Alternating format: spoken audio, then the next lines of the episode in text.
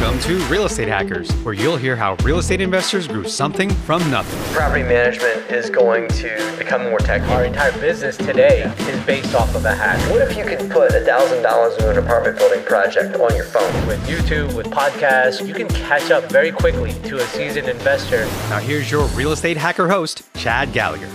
Welcome to the Real Estate Hackers Show, where we talk to actual investors who use systems and tech to scale out their business and where they see this all going in the future. Before we get to this week's guest, a few words from our partners and friends of the show. Welcome to Real Estate Hackers, where you'll hear how real estate investors grew something from nothing. Property management is going to become more tech. Our entire business today is based off of a hack. What if you could put $1,000 into an apartment building project on your phone? With YouTube, with podcasts, you can catch up very quickly to a seasoned investor. Now, here's your real estate hacker host, Chad Gallagher. Welcome to the Real Estate Hackers Show, where we talk to actual investors who use systems and tech to scale out their business and where they see this all going in the future. Before we get to this week's guest, a few words from our partners and friends of the show. This show is brought to you by Slate House Property Management. Slate House manages over 3,500 units across the Mid Atlantic, including Pennsylvania, New Jersey, and Maryland. Property management is sure not the sexiest industry, but what makes Slate House unique is it was founded by investors and engineers. Slate House has built or licensed over 12 different technologies to improve returns for investors and make better living experiences for tenants. Full-time maintenance guys help work get done quicker at a reasonable price. Slate House manages properties for many of the guests on this show and has helped them scale their business while they focus on acquiring properties. For more information, go to slatehousegroup.com, call 717 413 6976, or email service at slatehousegroup.com. Look forward to talking to you. All right, uh, I'm real excited today. Uh, we have an awesome guest, uh, the Real Estate Hackers podcast show today. Uh, a friend of ours and someone I've learned a ton from over the years, not just about real estate, but all, also just how to live their life and, and how to be happy day to day. Uh, so Jerry Horst is in the uh, Real Estate Hacker studio. Thanks for joining us. Hey, thank you, Chad. Appreciate the kind words. It's awesome to be here. Cool. So, uh, yeah, we're uh, super excited. So, uh, man, I don't even know how to intro Jerry, but I guess, I mean, rather than kind of talk through all the amazing stuff you've done, what I'd love to do is actually start at the beginning. and, Okay. Uh, talk about how did you get into real estate to begin with? Well, that's an interesting story, as most things in life are. Um, when I was getting out of high school, most of my friends were going into college and they had some idea what they wanted to do. I actually was more a technology guy and I had invented a whole bunch of things. And, and to this day, electronics and technology is one of my driving passions. Most people don't know that because I've it's just a hobby, an expensive one at that. I don't think I knew that. No, I'm sure you didn't. Someday I'll I'll uh, enlighten you on those interesting tidbits of information. Uh, so in any case, I thought, what could I do that uh, I could make some money until I figure out what I want to do? And uh, so I went into construction. I bought some ground, designed some buildings, well, houses, um, built them and sold them, and uh, suddenly I was making more money than any of the kids were hoping to make when they got out of college four years later with a bunch of college debt. So that actually worked out really well. That's amazing. Um, did- did your family were they involved in real estate? My father was involved as a in construction. Yeah, Okay, so you had some background. I did. He he would help me, you know, if ever I got stuck. And what do you do about this? He actually came to work for me like two years out of high school. I had my own company, maybe a year, and uh, he was he was my right hand. that helped a lot. Unbelievable. What a that's. I can't even imagine the dynamic. Well, and then I mean to fast forward now, you've got a bunch of your sons. we do. We have four four sons and at least one daughter working for us. Probably one and a half. Obviously, there's not one and a half people, but one and a half jobs. Yeah, that's awesome. Uh, see how it kind of trickles down, and I guess maybe someday you'll be their right hand man. Uh, the. Hopefully, I'll retire before then. Cool. So, so you started off by building basically. I, I mean, I'm assuming just a residential property, right? Not a rental. no, that's correct. Just single family houses, which I think is where most guys start in construction. Yeah. And uh, and you found you were pretty good at it. Yeah. It was going well. And then um, from there, did you uh, kind of increase into larger developments? Yeah, that's a good question. Actually, what happened is, and I actually survived the early 80s when interest went to my floating line of credit was 21.5%. And at that time, if you could get a fixed house mortgage at 15, you were doing really good. I remember at that time thinking, wow, if, and this is what most of the guys in our industry thought. They thought, wow, if interest would ever get down to like 12%, the economy would just explode because everybody would be buying everything. Um, that's not exactly how it played out 30 or 40 years later, but it certainly was interesting. So what happened is I, you know, I would buy a lot here and a lot there and uh, build some buildings on it, usually a couple at a time. And then I soon had enough of a reputation that people were calling me wanting to sell me entire developments. So I would buy a whole development and design five or six different building styles, house styles on it, and uh, just set in motion uh, the activities of churning out, you know, five or six homes at a time. wow, Yeah, it was fun. that's awesome. I uh, it's interesting. I mean, I've done a lot in real estate, but I've I, I, I haven't personally built new construction, uh, you know, from the ground up, and to, to be to just envision doing that one to two years out of high school, uh, I mean, just the the excitement that must have been at such a young age. It it was exciting, and you know most people who are probably listening to this podcast have already read the E Myth book, which was decades ago. I realize that's not new news, but I kind of discovered, and this was a long time before that book was written, that I thought in the way that uh, Michael Gerber suggests a business person thinks, rather than as a uh, a smart employee or a um, let's say uh, a woodworker or a carpenter. You know so for me it was i was always standing back and taking a 30000 foot view and saying how can i make this system operate better uh, so that i have to work less? Uh, some people make jokes about me being excessively lazy. I like to think of it as being excessively efficient. I love that. Uh, it's interesting. I mean, one one of the things we talk on this podcast a lot about is um, I think a lot of times people have trouble scaling in real estate, right? They they buy one rental and they're just managing that and it's going well, and then they, they try to scale up. It's, it's kind of a different thing, um, whether that's investing or really anything you're doing in real estate. And I, I think it's really interesting how at a young age, without really having even the foresight of some of these books and all these years of experience, you were able to kind of realize how important systems were to where you were going. Well, it is, and to me, one of the most important things is, like most people who are in in any kind of real estate business, we kind of like the physical thing of the building, and we learn how to fix things. So, you know, if a toilet needs to be replaced or a water heater, most of us know how to do that. I mean, we can figure it out. We can go out to Home Depot and have somebody explain it to us and and do it ourselves. And so we kind of, unfortunately, revert to doing that because it's clear it's it's real it's a real thing you can touch it. And so it's easier to wrap our minds around that than it is around abstract concepts like business management which is not nearly as real. That's a lot more ethereal. And until we get to the place where we can take ourselves out of the situation and look at it from a distance, we're probably always going to be in there getting our hands dirty. There's nothing wrong with getting your hands dirty, and it's great to know how to replace a toilet. All those are wonderful things. But I realized probably my first year of of business, I realized that when I was installing kitchens, which I love doing because you can do a bang up job in one day and walk away from it, it looks incredible. And you can go home at the end of the day saying, Look at that. Isn't that cool? Of course, we didn't have cell phones with cameras, so you couldn't take a picture and put it on Facebook, but you had the good feeling that you did something awesome. But then I realized that when I was on the phone talking to people, making deals, I would actually track my effectiveness. And this is when I was literally 18 years old. So we're going back 50 years, actually more than 50 years. but I realized when I was talking on the phone, I was generally making five grand an hour. And I realized when I was installing kitchens, I was pretty much worth $15 an hour. So it didn't really matter what I wanted to do. What mattered is what made the what made the most sense. And I'd say the same thing to anyone who's in who's as a real estate investor, value your time. Put a value in your time and understand what your time is worth. And you're actually making different amounts of money for different kinds of activities. So I highly encourage you to find the activities that make the most out of your gift set and allow you to produce the most income.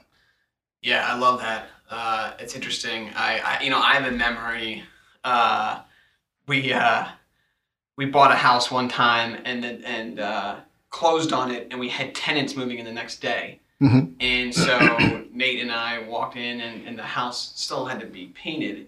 And it's like six thirty at night. Tenants are moving in the next day at nine o'clock. There's just there's no way to hire a painter, and uh, you know we just rolled up our Painted it sleeves, yourselves. you know, of course and- you did. right and uh, you know convinced the lady across the street to give us the battery powered lamp to you know give us a way to see things and we're going home thinking okay like i learned a good lesson but i think that the, the key lesson was not anything about painting or even like the hard work sometimes you need to do which i, I think that's important It is very important. uh, but there's actually another lesson which was man we need slightly better systems here Yeah. you know so that i'm not the one that's Right. you know till midnight painting on a friday night And we don't want to devalue the fact that you did the hard work. And, and that's the thing about any kind of business activity, particularly real estate investing. Real estate investing is always just full of emergencies and things that we didn't think were going to happen. Uh, you know, whatever happens, and you have to suddenly change all your plans and deal with it. And so, congratulations for doing that. Uh, but having a little experience and seeing far enough ahead as to what might go wrong and having a plan for it, that that helps too. yeah As one of my mentors early on uh, taught me, he said, in, in any kind of real estate activity, it's not if something goes wrong, it's when it goes wrong. yeah And so you need to use those opportunities of when something goes wrong to demonstrate to your clients and everyone involved why they're glad that they chose to do business with you. That's awesome. That's awesome. Um, so I want to talk a little bit about how. So you now basically focus on building rentals, as opposed to buying building, you know, residential homes. Talk to me about kind of that shift and why you made that shift. Well, certainly that's that's an easy one, but also happened over a couple of decades. After I started building houses, I um, I kind of accidentally stumbled on some apartment land, and so I bought some lots for 12 units and began designing and building apartments. I found I actually enjoyed it a lot more, and the reason I enjoyed it more wouldn't work for most people who are in the building business, and the reason is because uh, for me, it wasn't about the satisfaction I got of being a craftsman. Now, if you're going to do anything in building, being a craftsman is like first base. If you can't do that, forget it. You're not going to produce anything that's of any value. You're not even going to be able to know what looks good uh, if you if you're not at least a craftsman enough to know what it ought to look like. Right. So that's kind of first base. I'm not disqualifying that, but that's first base. But the real thing is to get to the point where you understand how to make systems and how to make them work. And so the thing I loved about apartments is it was kind of like designing a, ma- a uh, manufacturing process because you design larger buildings and the whole process of scheduling and all the parts coming together at the right time and all of the subcontractors and all of the pieces, everything's about time because when you're dealing with larger amounts of money, uh, then time has a much bigger price tag. Each day is worth a lot more money when you're on, say, a $10 million job as opposed to a $200,000 house. And so I found myself really coming alive to the whole process of developing these systems, the manufacturing systems, the financial modeling. And uh, I kind of became a spreadsheet guru, which I still am today. Yeah, I've seen some I'm of your kind of- spreadsheets. I'm kind I- of embarrassed to say this, but it's like I know some guys get excited playing golf or doing other things. None of that works for me, but something weird happens in my brain when I sit down at a spreadsheet. It's like I get happy. I- and I've that's seen just- this. That's embarrassing. I know, that's just plain weird. Yeah, no, I, I, uh, I'm with you. I mean, give me a good model, and I do get excited. To me, it's like, uh, it's not about the intellectual challenge of taking real life things, whether it be a business or a, or a property or anything, and turning that into numbers. It is. I think is a is a for some. I, I'm with you. I I, Yeah. I'm, I totally see that. I think some of our listeners probably do too. If you're kind of wired the right way, I actually like that more than I like the physical space. Uh, I'm actually not uh, a junkie about fixing toilets or Well, yeah, designing uh, cabinets or anything. I'm I'm uh, to me it's it's really interesting to take physical things and turn them into models. Um, so anyway, so so then you built out like a, a ten unit apartment complex. You found out you liked Well, I it. built a, I built a bunch of them Okay. and and really enjoyed the process. Then um, that was back when Reagan changed the tax laws, and all of a sudden people didn't want to invest in apartments anymore because the depreciation went to a straight line, and it didn't have near the uh, near the draw that it did before that happened. Um, So I didn't build as many apartments for a while. I, I built, uh, I usually would have several um, single family house developments going on at a time. And then in 2001, I bought a commercial construction company. And when you're building commercial, it's all about the investment value of what you're producing. You're either building for a guy who owns a company or you're building for a guy who owns real estate who's renting it to someone who owns a company or a store or a medical center or something of that nature. So I began to think much more from the perspective of the economics and the financial modeling of what an investment looks like. And then that led me kind of back to apartments again. And so my kind of one of my main things is just the financial modeling of what an investment looks like. Uh, we got very much out of single family houses in 2008, lost tons of money because I owned hundreds of lots uh, at that time. And it was, uh, you know, as a, as a friend of mine says, it was going great until it wasn't. I mean, we were, that was, that was literally churning millions in the background with uh, just on automatic pilot until it crashed into the ground and burned. Uh, which was a very painful experience. But I, I decided that I don't really need to build single family houses any anymore anyway. So we haven't done that since then, and really don't plan to ever do that again. Uh, but we really do enjoy the whole understanding of financial modeling and what what a good investment looks like to the investor and what an apartment looks like to the person who walks in the front door to rent it because so many people it, it doesn't seem like there are a lot of people who have the experience to understand what a tenant is really looking for and what they want to pay for and oftentimes guys who are investors tend to be older guys whose tastes are very different than the mainstream of tenants who are going to walk in the front door. So we actually hire young, good-looking people to help us understand how these things work. so, because frankly, I'm not going to probably live in any of the apartments that I'm ever building. At least that's not my plan. Um, so it's important that we're putting things in that people are willing to pay for. So we actually spend a lot of time, effort, and money um, understanding the market and taking a scientific approach of what what really matters to someone, what they're willing to pay for, and what is a complete waste of money. That's interesting. I I um I think on the residential side of things, I think people do that naturally, right? You know, and they they they, they are somewhat in tune with what a home buyer wants. But I think on the, for some reason the rental side, I don't think you see it quite as much.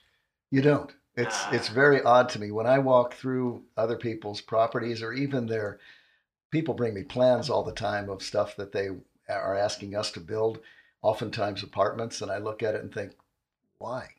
Why? Nobody's going to pay for this. You're choosing stuff that costs a ton more that's actually going to make somebody walk away and go to another apartment because it's not attractive. Yeah. And to me, it's bad enough to pay more than you should, but when you're paying more to reduce the value, that's a bad day. Yeah, doesn't make a lot of sense. no.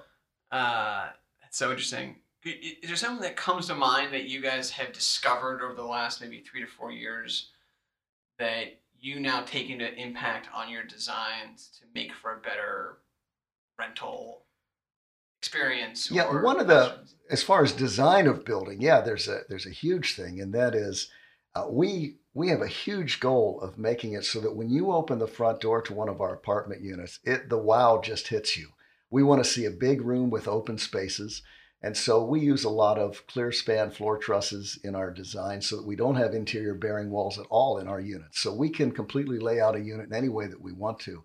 So when you open that front door, we want to see things that make you say, wow, how'd you fit all this in this box? And literally, I was at one of our projects today, and uh, you open the front door, and it's 1,100 square foot, two bedroom unit. You see 54 feet to the other end of the unit. That's about as big as my house. but it's the way it's laid out, and, and it's all the open spaces, and every little detail is thought through as how's this going to impact the person who's the decision maker, which is most often the the woman in the uh, in the rental picture. Uh, so you've got to think about kitchens and bathrooms and light and window placement and all those kind of things. But yeah. it's it's outrageously fun. Ah, it's it's so awesome. Um, I uh, you're the, you got to be the first person I've ever heard talk, talk that passionately, and I, it's really interesting. Now I I spend enough time with you. I now do this when I see new construction or I walk into something that's been redone recently, I, I think to myself, what's the wow factor when I mm-hmm. walk in the door? I literally yeah. am, now, I, I, your words come through, and I think some of our listeners may, if you listen to Jerry enough, you may start to this too. But it's such an interesting point, which is when you walk in, for better or worse, you make a decision pretty quickly. You do. It either hits you in the wow, this is incredible. And then from there, you're kind of talking yourself into it. right. Or, uh, I don't know. Yeah, yeah. The last thing you want is somebody to open the door and say, "Yeah, yeah." What else do you got? It's okay. if there's nothing else available, maybe I'll rent it. what else do you got? Can you give me the first month free? right. Yeah. Um, it's so awesome. I love that uh, the kind of that open landscape uh, approach you guys have. Um, talk to me a little bit about um, kind of switching gears just a little bit, but so you now you guys also so you, you obviously build for other investors, hmm uh, but you also syndicate We do. sometimes, which has got to be a little bit unique, I would think. Well, I guess it is a bit unique. Yeah, we love syndicating. We love the whole process. You know, and to me, one of the fascinating things that I've observed as I've uh, spent so many decades in industry is that so much about your ability and your ability to be profitable is understanding all the legal issues that surround what you're doing, whether it's construction and understanding the building codes, whether it's land development and understanding all of the land development issues and the legal issues surrounding land development. If you if you aren't at least half an attorney yourself, it would be hard to know what you should do and could do in any given situation. And so that kind of folds over nicely into syndication, which is completely a legal process. And it helps to understand all the legal issues of what you can and can't do, what works, what investors are looking for. And so we spend a lot of time Plus, you're modeling. uh, Obviously, exactly. works. Yeah. So we also spend a lot of time with a lot of the national syndicator people and some of the bigger names in, in real estate, understanding what people are looking for in an investment and how they measure what they get into. Um, I, I was amazed. I was just with somebody this week, um, may have even been you since I spend so much time with you. somebody was telling me that, um, you know, most people never even see past the cash on cash return and they just see, you know, so if you invest $100,000 and somebody gives you $7,000 Yeah, back it at the I- end of the year. I was on the conversation, but it wasn't me who said it. It was actually Matt Faircloth who was saying Okay, well, thank you, Matt. So I see I'm still thinking about that. Yeah, that was yesterday, yeah, wasn't it? Uh, it was this week, but yeah, he was. He made a great point, and I. And that's a very true point because I go to a lot of extents to explain the whole financial picture and all of the other streams of phantom income that accompany a real estate deal that don't accompany any other kind of investment. Because actually, usually the cash piece, even though it's usually somewhere around 10%, given, give or take a couple of percentage points, that's not usually the biggest piece of the return. The biggest piece are other phantom return things such as amortization paydown, appreciation, and the tax benefits, which are huge compared to the cash on cash return. So it was it's it's kind of interesting to me that most people, and again, I think the longer someone's a real estate investor, the less this would be true. But most people who are just delving into real estate, maybe for the first couple of years, are looking at that cash check return saying this is the return. It's only a small piece of the return. Yeah, I mean, I agree. I also wonder if there's some level of distrust of the what you call the phantom side of Mhm. returns, which I, I've never actually heard that term, but I I, I, I Now, know what you're that's, saying. that's a Kiyosaki term. Okay, okay. uh, but but but like you know, I think sometimes I think people have been burnt and or they, they get a little nervous when people are raising money or trying to you know they're scared of where's their money going. And I think you know when money comes back, it, it feels real. It I, I does, know I'm yeah. making money because I just got money back, and that's Mhm. good. Um, when uh, you know there could be a lot more money five, ten years out, and yet it. I- I just think there's always a little bit of skepticism, maybe. Maybe that's what that comes from. Well, I think it depends on the um, um, the professionalism of the investor or the experience of the investor. Yeah. One of my, one of our real estate agents made a point the other day, which was that um, there's just a lot of people who want to get out of their job, Mhm. and so he said one reason uh, that's he thinks one reason that drives heavy cash on cash return because people feel like there's a correlation between, you know, if I can get heavy cash on cash return, I can get out of my job really soon. Um, That's so sad. I, People, listen, if you want to get out of your job, get a job you like. You know, life ought to be about producing something. It'll be about having the best impact on the world and the people you love and care about, not so you can play golf more. Please get a life. That that's well said. Uh, that I mean that that's worth the price of admission for the podcast in itself. Um, I mean, I agree with that. Uh, one of the things I hate, I, I, I, whenever I see one of our employees leave the office at like five o'clock on the dot, I get really nervous. And the next day, I try to schedule time with them. Hmm And it's not because I want them to work till nine o'clock at night. That's not Right. it. It's that if they're watching the clock and they're so excited to leave, then we're doing something wrong. Yeah. And uh, They need to be having a great time while they're here. Yeah. That is so true. um, so that's interesting. Um, okay, so so you so to kind of push us all through. So you guys actually do. Uh, sometimes you build for other investors, but sometimes you build for deals you syndicate yourself. Exactly. Raise the money. hmm Um, and I believe it's actually your um, son-in-law who actually Michael who does some Yes, of the we do that together. Mhm. Okay. Yeah. Uh, is that a different company? Do you It see it is. as a different entity? It is a completely different entity and a different company. Generally, um, construction and, and real estate companies aren't going to hold a lot of assets in their own name because balance sheet problems and liability. I all- think you told me before. all kind of stuff. Yeah, Yeah, it's they- just not the way you want to hold it. You want to hold it in a separate entity. Okay, Yeah. so you kind of push that over. So it's almost like the syndication is hiring the development company the same way. Pretty much so. Yes. We have a Of course, we disclose that as we're required by of course, syndication Of course, yeah. uh, any involvement that we have in the projects that we're syndicating, it's not uncommon for us to also own the land and have owned it for years while we're taking it through the development process. So we also have to disclose all of that because oftentimes we kind of we're involved in every facet of the the whole process from the time a piece of ground we first hear about it until tenants are moving in. We're involved in everything that happens there, and so obviously we disclose all of that. But that also enables us to do a much more streamlined, straight line path from ground to cash flowing in. Yeah, this is a bit of a nuance, but so Vanguard is the construction company It is, and a development company. and a develop. Okay, um, does Vanguard actually sometimes own the land before the syndication Um, and buys it? Not really. Okay. And I say not really because again, it, it wouldn't make sense from a Okay. uh, an accounting or tax So they- they- perspective. they, find the land. So we find the land and we own it in some kind of an entity. It's not uncommon for us to create an LLC for every piece of ground that we would take down because we don't know usually at the time that we buy the land, we don't know exactly what the end game is going to be until we've worked our way through the approval process.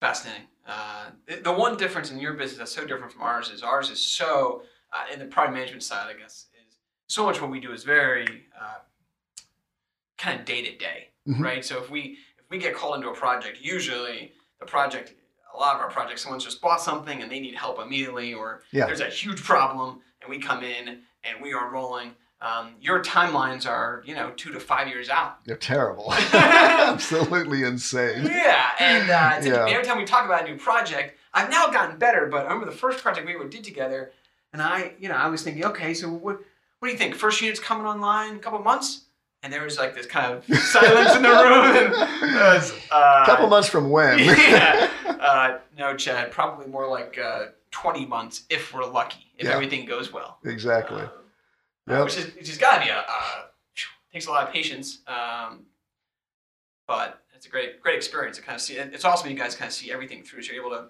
find the land, raise the money at times, hmm put the deal together, and then hold it for maybe years, de- Yes. decades, I guess. Our our plan is very much long term, and the reason for that is because the economics just get better and better the longer you hold it.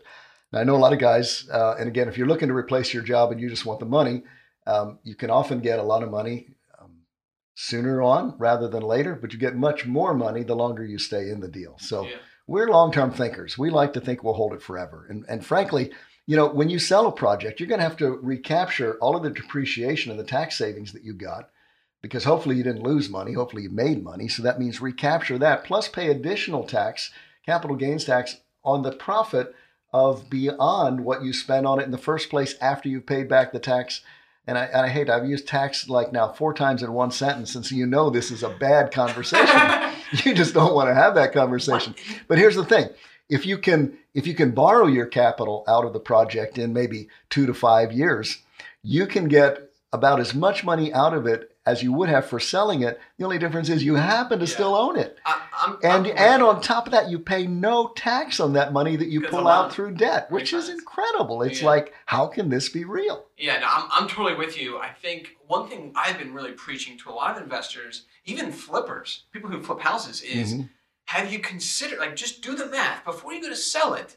Do the math. Are you sure you want to sell? Because if you can refi it and it's going to appraise that decent value post tax, many times I think you're going to get almost the same amount of money. Yeah. And and you won't have to pay any tax on it, so you will get more money in your bank account than you will otherwise. Yeah, it it- just is incredible. It is. It is interesting. I mean, unless for some reason you just do not want to deal with this hmm problem anymore, which I think there's times when that's the case. Well, that's when you hire a good management company and let them deal with the problem. That's the whole idea. Yeah, yeah. God, if I could just find one of those. they are hard to find, that's for sure. um, all right, great. Um, okay, a couple other questions I had for you. I, I mean, I, I, I Hey, well, let me, if I can just say something before you go on to your next question, because you had talked about the two years to, to five years sometime. You know, it's it's really fascinating. Um, when I got started in this business, you could literally, you know, buy a piece of ground, walk into a township office, uh, give them a check for whoever, you know, a hundred dollars or something, and sketch out where you wanted lots to be, and you're going to put a road down the middle. You could literally draw it with a pencil, standing there at the counter, and walk out with a subdivided project. That was back in the glory days. it ain't nothing like that anymore. So now it literally takes, it would be extremely unusual to get something through in two years. And five years is not unheard of, particularly because most municipalities do not like multifamily. They don't like people. Now, it doesn't mean they, they like taxpayers, but they don't like taxpayers who actually live there. And so they like businesses because businesses pay a lot of tax but don't bring a lot of people. People need schools, they need police, they need Roads. fire service, and all that kind of stuff.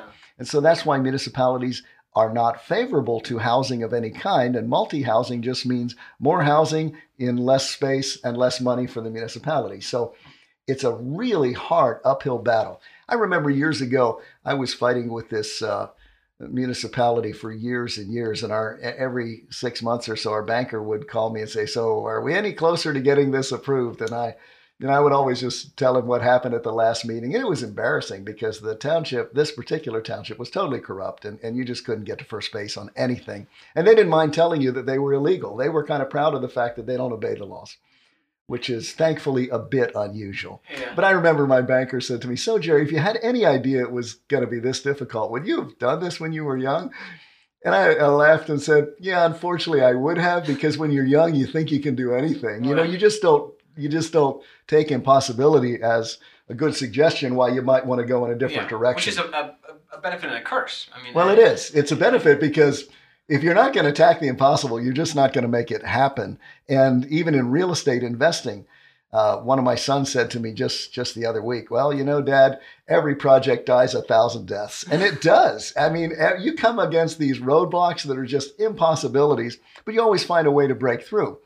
Um, it's just that you got to live with the fact that every day you're going to be fighting a different giant, and it's not going to be pretty, and it's not going to be easy. You know, in the last couple of years, I've had a couple of young guys come to me who were maybe maybe your age, maybe a bit younger, telling me how the township likes them. It's all going to be good, and they'll be approved in 90 days. None of those projects have ever happened. Can I say that again?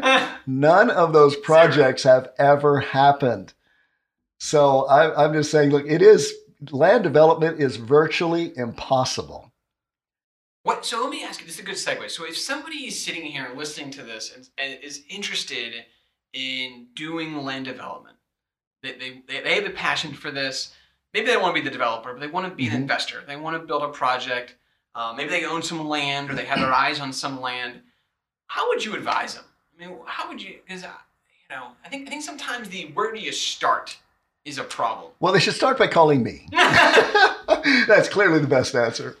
Um, the way we we approach anything like that, it's all about the team, and you need a you need a team of absolutely the best because you're up against impossible odds in getting any kind of multifamily approved almost anywhere.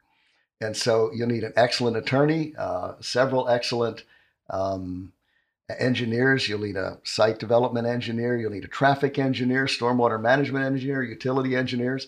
And all these guys come with really high price tags for the time that they're going to spend on your project. And there aren't any guarantees. Um, there's never a guarantee going in that you're going to get something approved or Well, done. do some of them are some of them willing to? I don't know what the term would be, but I guess defer the cost to if the project gets approved. Well, think about that. That's a great question. That happens most of the time on your PHFA uh, government funded projects. Uh, and of course, when something's government funded, it really doesn't have to make financial sense. That's just the that's kind of the side definition of government funding. Makes no sense. Um, so those people, yes, they will do that uh, for payment on the back end if it ever happens. But their fees then are more than twice what would normal fees be. And they have to be because when you think about it, it's just like um, take this for instance. Um, most builders are working are working as what is called bid spec. In other words, they will bid on a known specification for a project, and if they get one out of ten jobs that they bid on, they consider that pretty good odds. Um, we don't do bid spec, and the reason we don't is because we don't have a room full of bidders. Uh, because if if that's your model, then you've got to have 10 times more bids than you have work. And guess what has to pay for those 10 bids? The The, work. one work that you get. Yeah. And so it seems like a great process, doesn't work out so well for the guy who's actually writing the check at the end of the day. And the same thing is true of what you're suggesting. You probably can get somebody to sign up for that. Their price is probably going to be two to four times what market value is for that service because there's a big risk. What if it doesn't happen? And there's an even bigger risk. And the bigger risk is that they're not the one who's in the driver's seat controlling the process. So they really don't even have a vote in whether or not it's going to go through. Yeah, that's interesting. So basically, I mean, what you are saying is there is this. I guess you call it like at-risk money. Mm-hmm. I don't maybe there's a more maybe a different term for it, but Yeah. you got if you're looking to get in this process, you know, and I guess you can probably de-risk the project in different ways, but you you you, you need to have, and I don't know what the number is, 50k, 25k, some some money set aside as at-risk money that you're willing to put up, knowing this money is going to be used to basically get this thing through. Exactly. Now, when we do something, and, and this is how we would advise anyone, we we lay out a plan for the whole duration from where we are today to what it would look like to have total plan approval and all of the steps along the way. And we carefully put them in the right order so that we spend as little money as possible to get to the next step. Because whenever you get to the step that you know you can't take it forward, you want to have spent as little money as possible. Right. So that's a science in itself. And we build whole financial models just to make sure that you're putting as little at risk money as possible to get to the next steps without slowing down the process. And you guys have, I mean, some projects we've seen with you, a lot of projects actually, are already, I guess what you call pre-approved.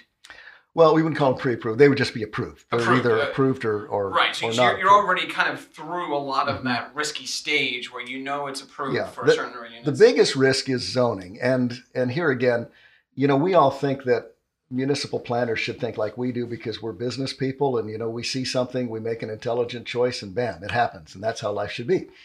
They don't think like that. That's why they're that's why they're not business people.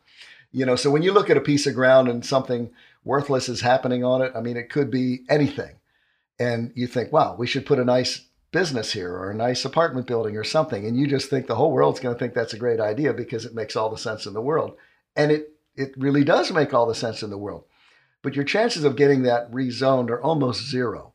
They are so low in fact that in my whole career which has been a very long time i'm trying to remember any professional developer who who tried to get something rezoned. Now we actually did get something rezoned just two weeks ago, or maybe three, which was unbelievable. and it worked? We got yes, well, it was the second time around. We got blown out of the water a year or two ago uh, for just for foolishness, not our foolishness. You understand.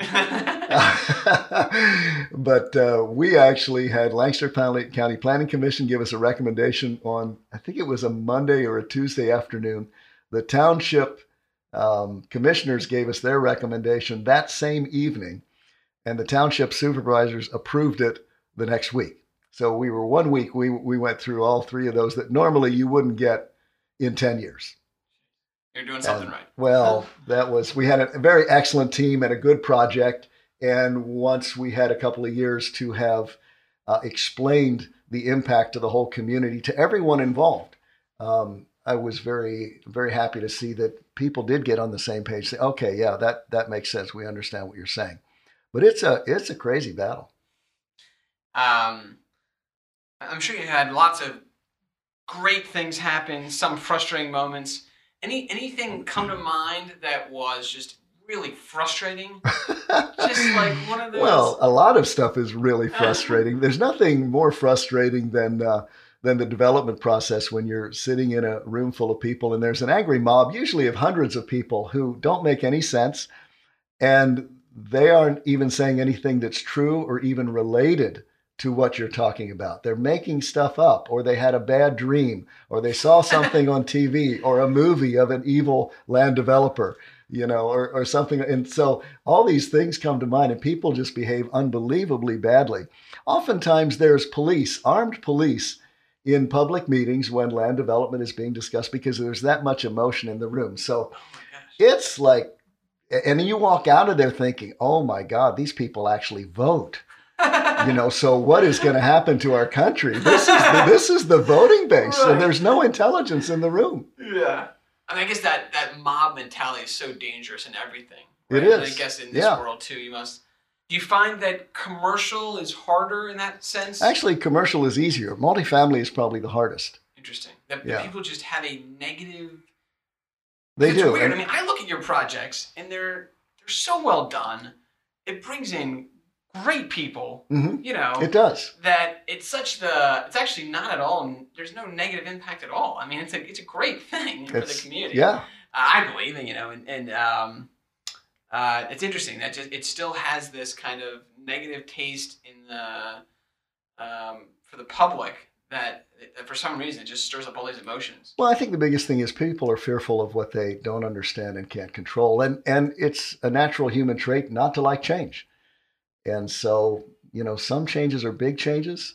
And when somebody puts a building in your view where you used to drive to work every day and there wasn't a building, that's a crisis for some people. It's yeah. it's not for me. I like seeing improved. Um, you know, to me, the whole idea is the the word development really has a, a really negative connotation to a lot of people. But when you think about it, to develop something is to take something that was worse and make it better. I mean, to me, it's like a no-brainer. um, and not only that, that happens to be what I do and like it a lot. So that, I'm sure, has some influence on my thoughts. I, I kid you sometimes that when I talk to you, you um, you seem so at peace and calm. Yet you're running what is clearly a a, a, a company that can be very stressful, developing land, lots of trouble along each all these different uh, ways of looking at it. You've got your family dynamic, a bunch of your sons and daughters in the company working, major, major projects, major money. How, um, just, I don't know, I guess give, give, give me and our, and our listeners a, how do you, how do you maintain, I'm sure you've learned this over time, there's just this inner peace and calmness that is just so striking every time I meet you. That's a fascinating. That's a fascinating question, but it's a very spiritual question because it's not because of education. I, I read a lot, and um, um, you know, to me, one of the most important things is developing who I am inside because that's what that's what you're experiencing and that's what you're noticing. And incidentally, that's why people want to do business with you because they they have a sense of who you are inside, and that's so much more important than than what you do and what you know because everything about our lives flows out of who you are inside. And I'm I'm actually a very spiritual person. I actually am also an ordained, ordained minister, minister yeah. which has been my passion. I don't do that for tax reasons or for any other kind of money reasons of any kind. Oh, yeah. I do it because it's our passion. My wife is also an ordained minister, oh. and we. Uh, uh, our, our walk with the Lord is extremely important to us. My wife and I, for many, many years, get up every morning and spend quite a bit of time uh, talking together and praying together. And we actually have communion together every morning. That's an important part of our, our morning activity. Wow. And so we feel like I'm at peace because I feel like the Lord is with me. And there's nothing I'm going to experience today that He hasn't already thought about and has a better plan than I could make up if I knew what was going to happen next. That's awesome. Um, what a what a thoughtful answer, uh, and and one I guess you've, you've probably answered before, but I, I, that was not actually I didn't know what you were going to say, but that, definitely was a little surprising. But I think it's so interesting that um, think whether it's whether it's faith or, or anything, being at peace with yourself is probably a huge key It to is. decreasing stress. Because we all know that whenever someone walks in a room, and we're in that room, no matter who else is in that room, when someone walks in, the atmosphere changes spiritually. Because we all carry something with us. Yeah. And we'd like to think that we could fix our hair and put on our makeup and, and appear however we want to appear. And there's some truth to that. But there's an important part to preparing our spirits to walk into a room. And what people are going to experience in our presence is all about who we are and what we bring into that room. That's awesome. That's awesome. Um, do you uh, you so you work with a bunch of your kids and your daughters? Uh, what's that been like? That's been awesome. My kids are like the best people in the world. And I have traveled the world and have friends all over the world, which are some of our greatest treasures. But our, our children are really our greatest treasures in life. So I mean, I mean, I know a lot of investors are trying to do something that's multi generational, and I hear I hear oftentimes people talk about things like, "I want to pass this down through generations." Mhm. Um, but you're one of the few people I've seen who um, not just pass investment wealth down, but try to pass actual companies and entities down Mhm. and create structures, not just pass down, but actually create something that they can thrive in, which I love. I, mean, Yeah. I think that's so awesome. You don't have to, you don't force them to join you, I assume. No, not right? at all. I, I always tell them, look, you're free to do whatever you want to. And the last thing I want to do is is even entice you to do something that is not your calling, your purpose, or your destiny, because that'll never bring you peace. That's Yeah. not where you want to be. Yeah. But if you want to do this, I can help you. And Yeah. it could be a lot of fun and we get to do it together. So that's what we do.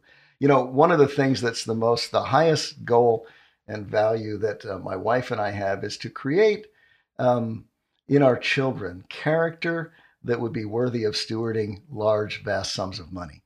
And so creating that character is more important than leaving them the money because we all know, and it's kind of, it's, it's well known in America that a ridiculously low number of uh, people who inherited wealth are even in possession of it 10 or 20 years later.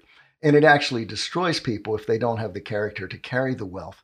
And it's just a completely different mindset to create wealth than it is to spend it. And the problem with leaving large sums of money to your children, if you haven't prepared the character, is that they will just simply learn to spend that money. When it's gone, they're completely helpless. They have no idea because they've never walked through the process or developed the character of creating wealth. So to me, developing that character is more important than than giving the money. But having developed the character, we want to leave them as much as we can so that they can expand that far greater than yeah, we can. That's amazing. I'm going to actually push you just one step further. Um, could you give it? I mean, first off, I just, I'm so I have a daughter. I, I take to heart what you said. Right? I mean, that's awesome. I think it's really great. Um, how do you? Could you give maybe like a practical example of that? Of how you actually, like, how, I mean, I, I love the goal, Mhm. right, and what you're trying to do. Could you give me a good example of how that plays out? Well, when our children are young, we didn't give them a lot of money. Um, we would let them earn money and we'd encourage them to get jobs working with other people. We wanted our kids to learn what finances were like in the real world and what was expected of them. Um, one of our sons told me uh, about a month ago, Mark, who you know well, said, You know, when I had my first job, I was working for a concreter, and you had always taught me that um, um, if if you're the kind of person who sees what needs to be done and goes after it without being told, you'll be the boss. But if you're the kind of person who needs somebody to tell you what to do, you'll always have a boss. and he said, So one of my goals in life when I was working for this concreter was if he ever told me what to do, I felt like I had failed that day. So he was always looking ahead to see what he could do next. So consequently, he thinks like an entrepreneur because that was a habit that he developed at his first job. And I wasn't even there. That's great. Um, so I also expose my children to various books. You know, sometimes we'll uh, buy books and distribute them to the whole family and tell them we're, we want to hear what they learned when they read it. You know, funny thing is they all read them and love them because I don't give them junk. I, if if a book didn't change my life, I'm certainly not going to buy it for somebody else. And if we can't have a con- a uh, an intelligent, encouraging conversation about the book, you know, why waste your time reading it? So I get them to read a lot of books. Could, could And- you guys do you have a uh, and uh, let's take maybe like a Kiyosaki off the table. Mhm. Is there a book of choice that comes to mind that you've recommended to your kids? There are so many books of choice because I'm. I know like you're a big like- reader. I am a big reader. It's not uncommon for me to be reading four books at a time, but sometimes just two or three.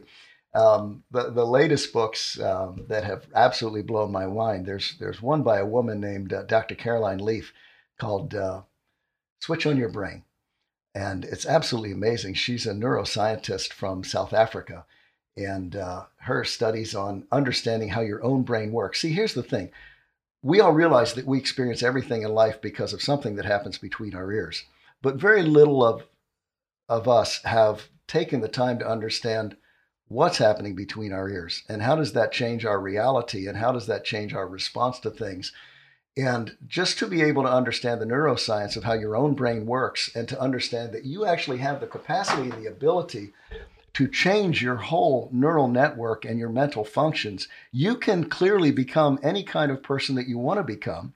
And the person that we are is a result of the choices that we've made, mostly the choices of how we're going to think. And so when you take a step back again and and look at, well, how is my brain functioning and what could I do to make it function on a better level? And I'm not even talking about having a higher IQ, although that's a byproduct of it. I'm talking about make, being able to make the choices of why is it that two people look at an, an opportunity, the one sees an opportunity, the other sees the work.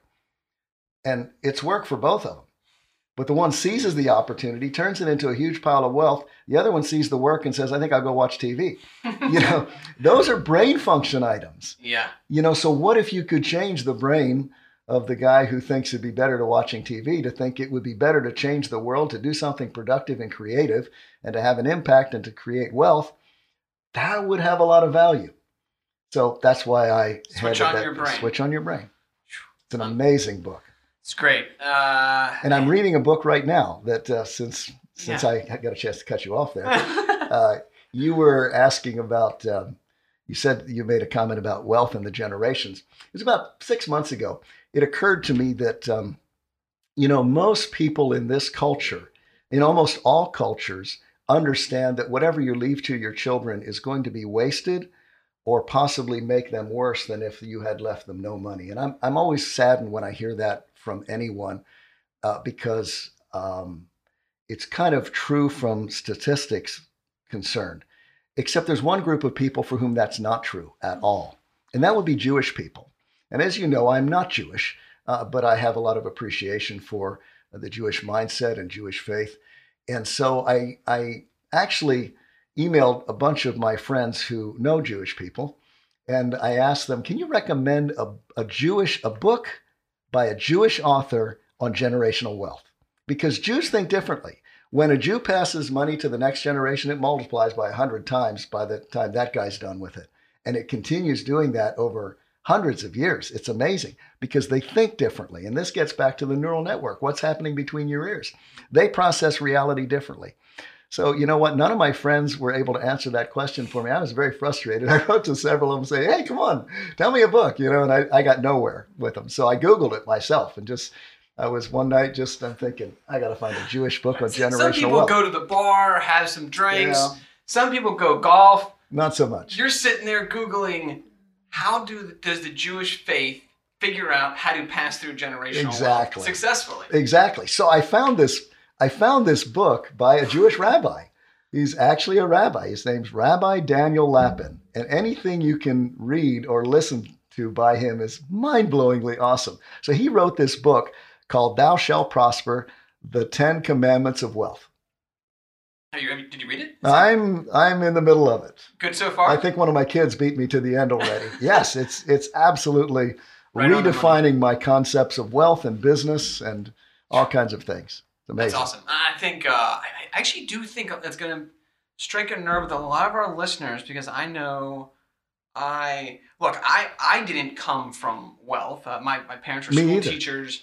Um, I mean, I wasn't living on the streets. They were. They did. My Mhm. parents were amazing. If they listened to this, mom and dad, love you guys. But um, they didn't. They, sure didn't know real estate, and um, they, you know, they were not multimillionaires.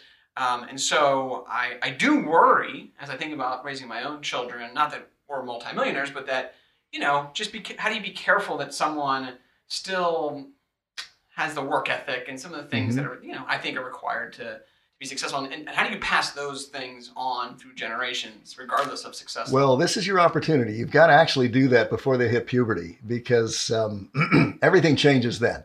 so it's kind of interesting with children. They kind of worship the ground you walk on until they hit puberty because you pretty much are God to them. And I don't mean to be sacrilegious in saying that. It's just reality. What what Dad believes and knows, that's reality for Yeah. the planet. yeah. Uh, once they hit puberty, it's kind of funny. Some chemicals get released, and that whole thing goes upside down. and and after puberty, man, you got to earn every ounce of respect that you get. So I said all that to say you need to really invest in your children When they're young. hugely when they're young by making memories with them, by introducing them to amazing concepts and amazing people. We have, uh, my wife and I have, uh, more than anyone else we've ever known, we've brought the most amazing people we have met throughout the whole world to be guests in our home. Um, I've had vice presidents of, com- of countries stay with us. I had guys, many guys have flown in in their own jets to the Lancaster airport to stay at our house It's amazing. and and our kids got to converse with them and ask them how life works and hear about their story how'd you get started and all that and so i don't think any of my kids have any sports heroes or any movie star heroes because that's that i just won't even comment on that because that's not going to get good um, but exposing your children to people who are world changers and who understand world economies and who understand how life really works yeah. um, awesome. That's like the most powerful thing. At least then you've laid out a picture of what it can look like. The school system isn't going to help them at all. I'm, I'm sorry to say that our school system is primarily designed to create factory workers for people who understand how life on the planet works. And you don't want your children to be those factory workers. You want your children to be creative geniuses who walk in the image that of God, that God created them to be creators and to create realities, businesses, real estate, all kinds of things. Man, uh, I mean, it, whenever, whenever I hear you talk, it, you are incredibly motivating without even trying to be. uh, so it is, it's awesome. Um, there's one more topic I kind of want to talk about, and that is look, you've seen so much in real estate. You've seen high interest rates, low interest rates. You've gone from residential to rentals. As you look to the next five years, I mean, I, you know me well enough. I'm really into tech. I'm into thinking about where the world's going. Um, really passionate about trying to associate myself with, the, with people who think that way. When you look at the next five years of, and and you can take this wherever you want, either in real estate or in development or in the business you work in. How, what are some things that you're maybe excited about or intrigued by that could be changing over the next five years? Well, I'm really excited about the whole syndication uh, legal structure right now. It's better, I think, than it had been like up until maybe five years ago. And with the uh, SEC exclusions now, it makes syndicating much easier for guys like you and I to put together a project and to bring in money from other investors. I think more and more money is going to continue leaving Wall Street because I think everybody feels the pressure that we're very much at the top of the market. So there's only one direction that that can go. And uh, with with uh, with any kind of stocks and SEC regulated investments, you're completely out of control. You're just a watcher, and when it happens, it's done. There's nothing you can do about it. Whereas with real estate, you can see what's coming and what's happening for years. I think real estate is going to hugely become the investment of choice for for more and more investors over time. Um, I think the returns are going to continue to go up. I believe that interest rates are going to continue to fall, which is shocking because they're the lowest they've been in my entire lifetime, and they're still falling, which is amazing. Which So, I'll pause you there. So Mhm. you, I mean, a lot of people think interest rates in the future have to go up, and you're kind of saying, I don't buy that. I actually think I, I'm thinking they're going to go down. Yeah. That's interesting. And yeah, it is. And, and of course, that puts more pressure on real estate deals. Uh, but it that means the price goes up. Um, It's great for real estate. It is. It's absolutely great for real estate. Uh, one of the things, as far as construction, uh, there's not a, an awfully lot that's happening technologically wise in construction. There's, of course, all of the electronics and and Wi-Fi and integrated uh, metering of utilities and and thermal controls and energy controls and all that kind of stuff. And that'll continue to develop. And that's all really cool and great stuff. Uh, structure of buildings hasn't changed that much over the years. I mean, there are a few things like uh, SIP panels and different kinds of of uh, structural systems, but they're they're not huge changes. Um, I think you're going to see more and more um, efficient designs and uses of spaces. uh, in more open spaces and, and larger spaces. Uh, people live differently than what they did before, and, and as people are are not as much in families as they used to be, people are looking for places to congregate with other human beings more than maybe what used to be designed in architecture like 20 years ago. So I think in in larger projects of hundreds of units, you're going to see more centralized communal spaces. Uh, that's a, a, very good thing. So there's lots of design issues that are constantly changing. Um, yeah, not sure what else I could say. No, no, it's fascinating. Uh, I, I, uh, wish I could say that development was going to get easier and easier, but it, it for my entire lifetime, it has become exponentially more difficult to the extent that you wonder Is now. True? Oh my goodness, absolutely. Because of regulation? Be, all because of regulation. Okay, it's hundred percent because, of regular. because of I would regulation. Think the the tech systems and structure and being able to work with other subcontractors, I would think that would actually make it a little easier. Well, that makes the construction part easier. That, in, in fact, you know, our subcontractors they log on to our our website with a code and they can get all the construction documents. They don't even have to come into the office, so that's very easy. Right. Uh, but getting the approval is very very difficult. Uh, because the regulators are not interested in making this easy or reasonable or anything. Right. It's just They're, so, I guess politically, it's just not a very positive no, it's, topic. It's not positive at all. But yeah. there are countries where it is. This just isn't one of them. And there are places in this country where it is more favored than others, obviously. Jerry, it's just a, uh, man, oh, I, uh, I feel like I need to listen to this a couple times just to kind of take it all in. Uh, it's so awesome to hear you talk. Um, first off, we're going to have a real estate conference here in April. Would, would you want to come? I would love to come. I I plan to be there. You bet. All right. Sounds really awesome. Yeah, we're gonna have a couple of your uh, sons there talking. Well, that'll be cool. I'm sure you'll be in some form speaking or have a vendor presence or something. Uh, somehow you'll be around the conference, which is you awesome. Bet. People can meet Jerry in person. Um, our conference is in April 2020. That's exciting. Um, thanks so much for joining us. Oh, thank you. The pleasure was all mine. Really great. And uh, if people want to reach out to you, what's your kind of preferred? Uh, email is a great way to get a hold of me. I'm Okay. Jerry Horst at, uh, you know what, my easiest to remember email address. I was going to give you my Vanguard email, and that's fine, but you remember it easier, jerryhorst at gmail.com. There you go. Jerry Horst at gmail.com. If you want to reach out to Jerry, uh, I don't know, no matter where you are in life, in real estate, uh, I hope I hope you can have the pleasure to know Jerry as I have. Um, Well, great- thank you, Chad. guy. I appreciate those kind words. Yeah. Cool. Well, thanks so much for joining us, Real Estate Hackers podcast and show. We'll be uh, back on the air next week. Thanks again. Thank you. So that's our episode of Real Estate Hackers. Thanks for joining us in your real estate investing journey. We come out with fresh new episodes weekly. Be sure to subscribe to the podcast. And if you would, let your fellow investors know about us. Also, if you've ever hacked or found a unique solution to an issue in the real estate space, hit me up. We may even share your real estate hack on a future episode. Check out our site at realestatehackers.com, on Instagram at realestatehackers, or email me directly at chad at realestatehackers.com. Real Estate Hackers is an on air brands production. Huge thanks and shout out to Eric and the team at On Air Brands. Be sure to check them out at onairbrands.com. This is Chad Gallagher, your host of Real Estate Hackers. Hope to see you at our next meetup or live event. And who knows, you may even be the next guest hacker on our show. See you soon.